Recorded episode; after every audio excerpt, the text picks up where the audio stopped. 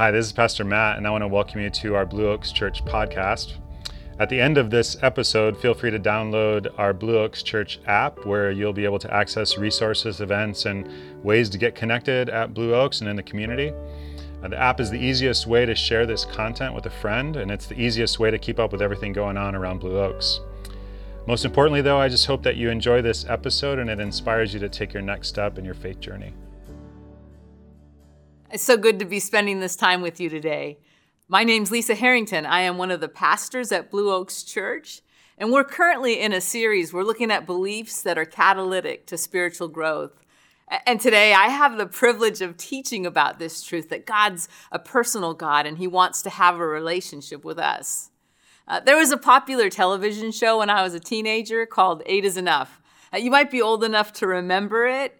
And if you're like me, you don't want to be reminded about how old you are, so I won't tell you when it aired, uh, but it was sometime between 1976 and 1978. Uh, that probably gave it away, huh? But the show included an actor by the name of Willie Aames, and Eight is Enough, it, it made him into a teenage heartthrob. You know, he was cute, he was wealthy, famous, he seemed to have it all.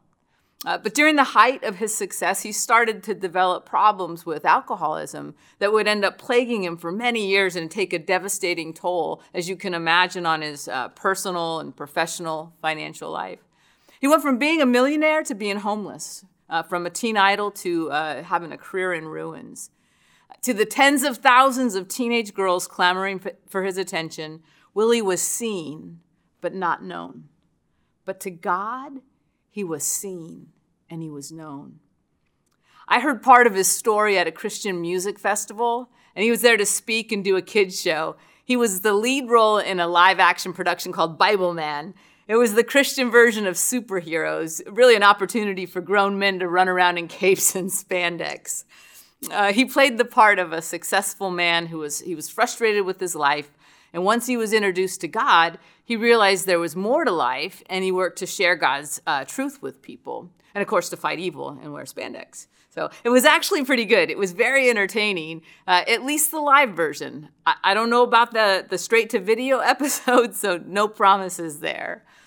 I, I went to listen to him share his story before the show, and it brought me to tears. You know, he talked about his life and how it had unraveled more quickly than his rise to fame. He had no job, no bank account, and ultimately no marriage. His wife was given custody of their daughter. You know, he lost everything that mattered to him. It was hard for him to find the, the will and the strength to live. He slept in parking garages, underneath bushes, and occasionally on couches, on the couches of friends. It was just one thing after another. He tried to find work, but, but no one would hire him. And he wondered if, if this was really going to be how his life was going to turn out. You know, and then one day, after spending hours looking for a way to earn some money, he got a message from his wife. Uh, there was something going on with his daughter. Uh, she told him to meet her at the hospital. So you know, here he is. His life's fallen apart. He's exhausted. He's hungry. He's broke.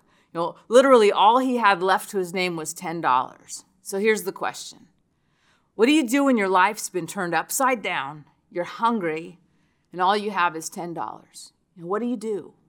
Where do you go? All right, some of you said you pray or you go to God, didn't you? Well, that's the right church answer. But no, if you're hungry and all you've got is $10, you go to Taco Bell. And that's what he did. He went to Taco Bell. He was, he was distraught and beaten down. As he gets up to the window to pay for the order, the employee tells him that the car in front of him paid for his food. He said he lost it, that he bawled like a baby. I actually wonder what the employee was thinking. Hey, come on now, pull yourself together, dude. It was only $9.95. You know, it might seem like a like no big deal, but to someone who'd fallen so far and become so broken, this was just the encouragement that he needed from God. It was like God was speaking to him, you know, letting him know that he was there, empathizing with him in his struggle. It was as if God was talking directly to him through, through something as simple as a random act of kindness from a stranger. You know, God was letting him know that he was there to meet his needs. He wasn't abandoned. God was with him. God saw him. You know, while it's awe-inspiring when God intervenes in big, grandiose, miraculous ways, you know, when God sees us and he re- reveals himself in times of despair and then literally blindsides us with God-sized outcomes that are completely unexpected. You know, those things are incredible for sure. But one could argue that when God shows up in the seemingly insignificant details of our lives, you know, like at a Taco Bell drive-through, it doesn't just speak it practically shouts of a more intimate relationship with our Creator than we ever expected or imagined possible. You know, many of us get our image of God from our earthly father. You know, that, that makes sense. My own father died in an accident when I was three, and my mom never remarried. To me, it felt like my father left and that God had abandoned me. Now, how do you see God?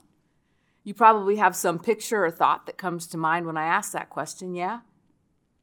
How you see God has been impacted by so many things over the course of your entire life. Is he unapproachable or judgmental? Is there some rule book you're supposed to follow or a certain level you're supposed to attain to, but it's impossible to reach? You know, God's not any of that. He's not unapproachable or unreachable.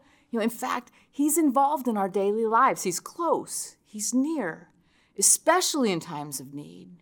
He has a plan and a purpose for our lives. In Genesis 16, there's a story of a woman by the name of Hagar.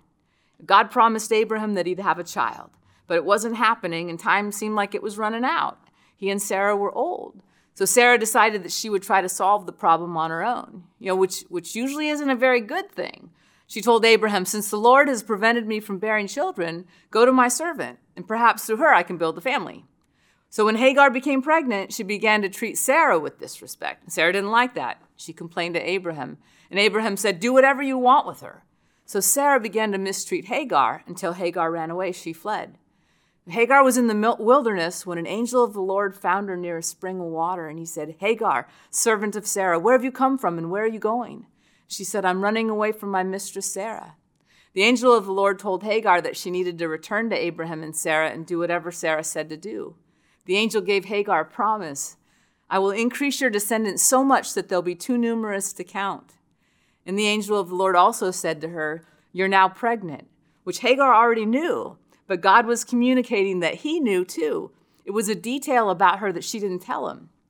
And you shall give birth to a son. You shall name him Ishmael, for the Lord has heard of your misery. The name Ishmael means God will hear. And then Hagar gave this name to the Lord You're the God who sees me. I've now seen the one who sees me. Hagar was from Egypt and would have been disadvantaged among the Hebrew women because she was a foreigner and a slave. But in God's interaction with her, he clearly showed Hagar that he cared about her. I mean, Abraham's God went looking for her after she fled.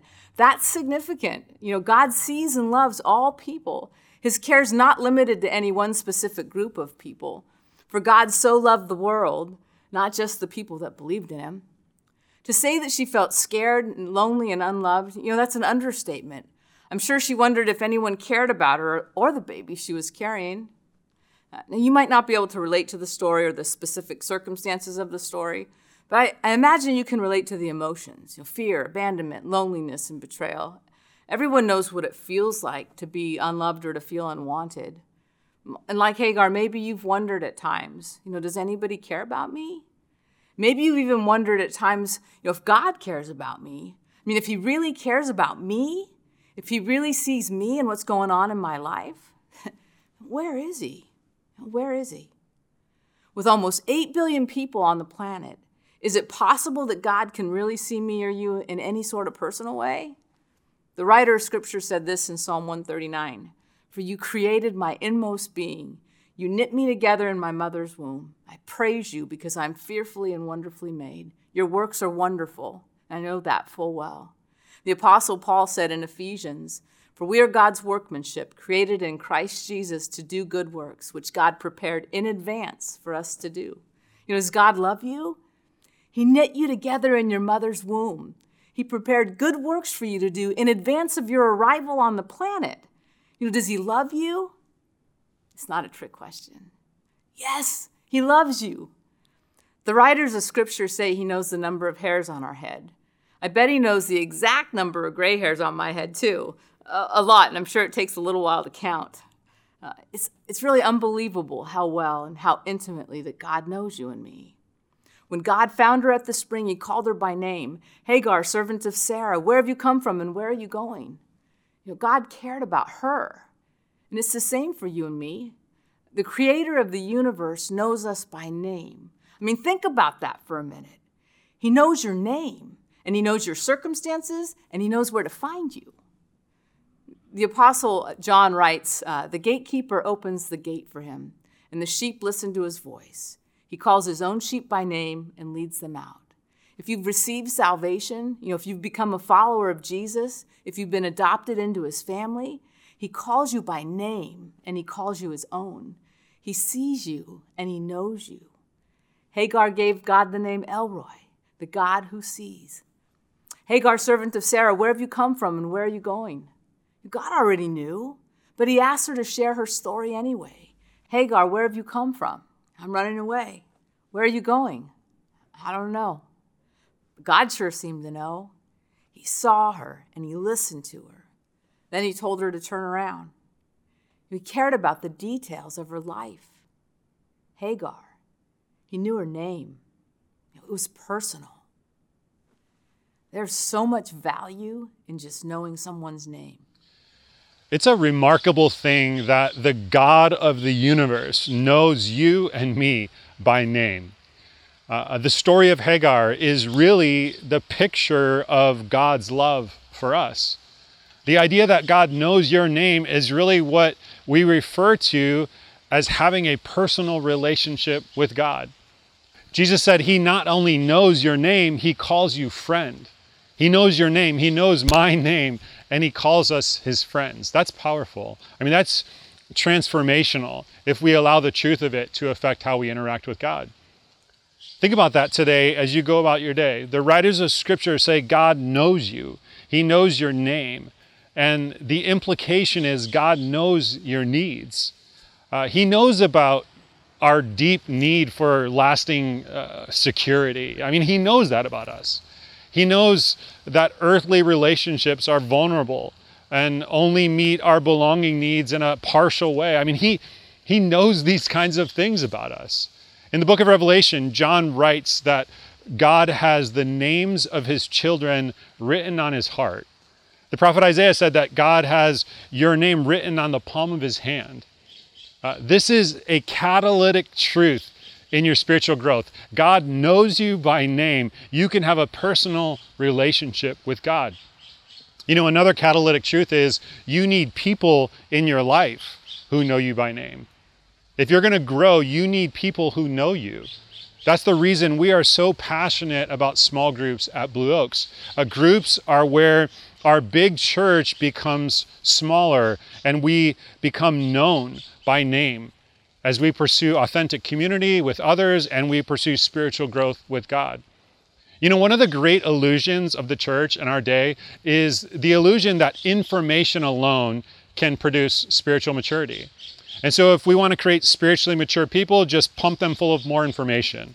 The reality is, we grow best in community. At the beginning of his ministry, Jesus' first step was to build community with people. And throughout his whole ministry, he modeled and taught on what life is like in this type of community. Jesus knew there were certain dynamics of spiritual growth that only happen when people are connecting in community, forming circles of intimacy and circles of commitment and mission together. You know, it is so important for you to build these kinds of connections because this is really the heart of God. So I hope you choose to be in a small group where you are known by name. Uh, you know, in psychological research, they've found that the one thing people look for and value above all else when they go to someone for counseling or for therapy is not wisdom or counsel or guidance or a lot of that other stuff. It's to be in the presence of another human being who will actually look at them and listen to them and pay attention to them and treat their lives and hearts as though they matter, to love them. That's what you need. That's what I need from another human being. And I hope you pursue that at Blue Oaks if you haven't already. You know, we recently launched grow groups that are following along with the grow series each week. And if you're interested in joining a grow group, I would say go to blueoakschurch.org, click on the latest news button, and scroll down to small groups. and you'll get the information you need. All right, now let's rejoin Lisa as we discover more about the personal nature of God. So, one of our ministries at Blue Oaks is to visit senior centers and hold chapel services. On one of my weekly visits, a woman by the name of Margaret came early because she wanted to talk to me before everyone got there. I put everything down because it was unusual and it seemed important. I wanted to give her my full attention. She said, I wanted to tell you in person that Merritt died. Merritt was her husband. She said, and I quote, You've been so good to us. You know our names. And I, I was stunned and I stood there thinking, but I don't know much else. How could that make such a difference? I, I don't know why. I just know that it does. Some years back, I worked for a startup company, and the founder sold the business to an international company, and the mom and pop business quickly became part of the corporate world. By that time, I was in, in charge of a department. And of course, I knew the name of the new CEO, but he hadn't been formally, we hadn't been formally introduced. So one day he comes walking down the aisle in my department. I go up to him, extend my hand, and say, you know, hi, John, my name's Lisa Harrington. And he laughed and he said, yeah, Lisa, I know who you are. Now, I don't know if that was good or bad, but he knew me. And I don't know about you, but when someone knows or remembers my name, especially someone I like or who's significant, it feels good. it just feels good. But that pales in comparison to how well God knows you. I mean, if He knows your name and everything else about you down to the tiniest detail, down to the number of hairs on your head, then the God who created the world and everything in it shows himself as a heavenly father who's personally and intimately interested in you and all that's going on in your life. No matter what's going on in your life, God sees you. He knows everything the good, the bad, and everything in between. There's not a single thing, not one thing that escapes his attention.